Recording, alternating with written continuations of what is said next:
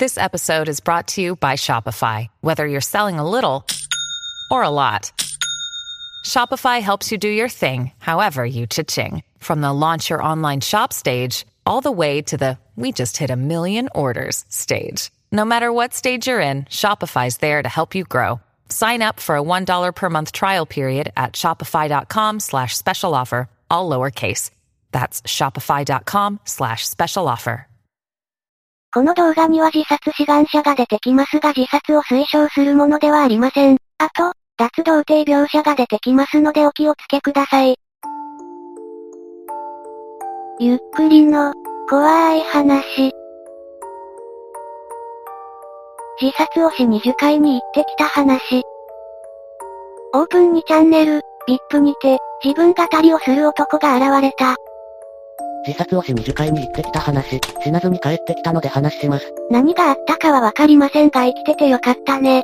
死んでから立てろ、やり直し、バスで、スペックと所持品知りたい。一部無茶を言う人がいますが、興味を持たれたようです。東京から高速バス、そこから樹海の手前までタクシー、怪しまれないようにそこから少し歩いた。樹海の道路の脇に道ではないが入っていけそうなところを見つけ、そこから入っていった。溶岩で歩きづらかった。木の根でこけそうにもなりながら奥に進んでいった。ここで冒険心みたいのが湧き、ずっと進んでいくとどうなるんだろう、的な気持ちでかなり長い時間さまよっていた。思いとどまらせるための看板とかめっちゃあるらしいね。こういうのがあるらしいです。樹海がレアポケモンの宝庫です。東尋坊はそれで自殺者が減ったとか。ポケモン GO の話ですかね。奥の方に行くとなんと人に出会った。かなりびっくりした。その人は秋葉原とかにいそうな、チェックのシャツに、ジーンズの格好だったが、少しおかしいと思った。白装束でお経みたいなの唱えながら歩いてる、5、6人の集団がいるんだって。オウムだね、今はいないみたい。おかしいと思ったのは、服がボロボロで汚かった、ホームレスみたいな匂いもして、最近来た人ではない雰囲気を感じた。お互い自殺志願者だから目も合わせないようにしようとしたんだけど、向こうがやや気さくに話しかけてきた。自殺ですかえ、って思ったけど、とりあえず、はい、とだけ答えた。でどれくらいここにいるのか聞いたら4ヶ月くらいだと言った。びっくりしたが驚いたのはこの後の発言だった。彼は、そういう人が他にもいる、と言った。ああ、楽しそう。樹海に行きたくなってきた。何食べてるんだろう。どうやって4ヶ月間暮らしてんだ。すっげえ、面白そう。早く書いて。興味を惹かれる住人たち、でも楽しそうではないよね。そろそろ暗くなって野犬が出てきて危ないからついてきてと言われた。死ぬのに危ないとかって思ったけど痛いのは嫌なのでとりあえずついていった。そこは溶岩でできた洞窟のようなものだった。ここで暮らしてるらしい。中には女の人が一人いた。同じように汚い格好だった。しばらくすると二人の女の人が帰ってきた。俺は4人に自殺しようとした理由を話した。男1、女3のハーレムですかね。羨ましくなんかないですよ。コピー。聞き方がストレートすぎだろ。年は28歳、会社ではめられ首、家族にも頼れず、彼女もいたことがない。そんな感じで生きる意味を失ったと告げた。こちらもいくつか質問した。みんな自殺をしようとしたが思いとどまったり、踏み切れなかったりだそうだ。そういう人は他にもいたが、何人かは帰っていき、戻る場所がない。この4人はここにいるそうだ。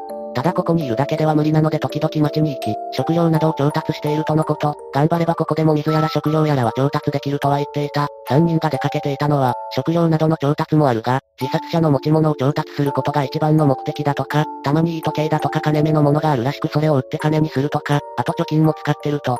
うわぁ、なるほどな。俺も自殺するし、やってはみるか。ご診療に色々必要そうだけども。樹海暮らしをやる気があるんだったら、自給自足の生活を目指せばよくないですかね。高速バスで樹海って、川口湖とかかな。富士吉田駅。なるほど、俺もそいつらと暮らしてみたいな。他の3人も自殺しようとした理由を聞いた。女1人は話したがらなかったので聞かなかった。長くなるので書かないが、ありきたりな動機だった。ちなみに、男は20代くらい、女は2人が20代くらい、1人が30代くらいだった。みんなに食料を分けてもらい、今日は寝ようってことになった。自殺いつしたらいいんだ。って思いながら寝ようとした。でも寝れない、ってか俺の持ち物にも目をつけてて襲ってくるんじゃ、と思い怖くなった。死のうとしてたのに、あまり眠れずに明け方になった。気分転換に外に出ると、なんかいい気分だった。森の朝って感じがなんか良かった。富士の樹海には本当に人が住んでる村があるぞ。69煽り抜きでソースくれ。少し語弊がある言い方だったから訂正するけど、自殺者たちの村ではない。アドレスを開くとトラベルサイトにつながり、精進集落というところへの旅行プランが表示されます。富士樹海の中の謎の集落って書いてありますが、一時期 Google マップで富士の樹海を開くと、ここに長方形の謎の集落があるということで話題になっていました。近くにある湖でカヌー部が練習するときに合宿でこの集落に泊まったりするらしいです。平和で笑った、行ってみたい。近くに風穴などもあり観光するにもちょうどいいのかもしれませんね。すると20代の女が一人出てきて話しかけてきた。夜は真っ暗だからね、とか自殺してないのは、だとか。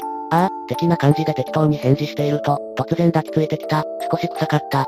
俺は全てを察した。男女が寝泊まりしている。でも夜は真っ暗だから何もしないと。セックスの快感があるから自殺せずここにいるのかと。昨晩は俺がいたから、何もしていないだけだと。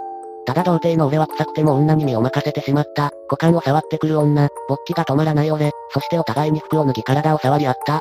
結局死なないでセックスばっかりやってるのね。病気怖い。普段はお互い体が不衛生なので舐めないが、俺はまだ綺麗だそうなので、あそこを含め全身舐めてきた。女は D カップだそうで、俺は胸を揉みまくった。俺はこの瞬間思った。死ぬのやめよう。おっぱいは偉大です。単純すぎわろた、ワロロロン、セックス万歳、おっぱいは神、自殺を止める精霊という可能性、おっぱいは世界を救う、ちょっと樹海行ってくる。世界は核燃えろに満ちています。このまま相手のあそこに入れた、オナホールとあまり違いはわからなかったがとにかくエロかった、外に出して、と言われたが、初めてなので行く少し前に抜いて、手こきで言った。行為が終わって洞窟に戻ると、女二人が起きていて先を越された後悔しがっていた。理由はやはり不衛生ではなく舐められるということだった。初のモテ期ですね。おめでとうございます。話を聞くとやはり普段からセックスをしているらしい。そしてそれが自殺を思いとどまった理由らしい。でもいつかは生活できなくなるかもしれないから、そしたらみんなで死ぬことも考えてると言った。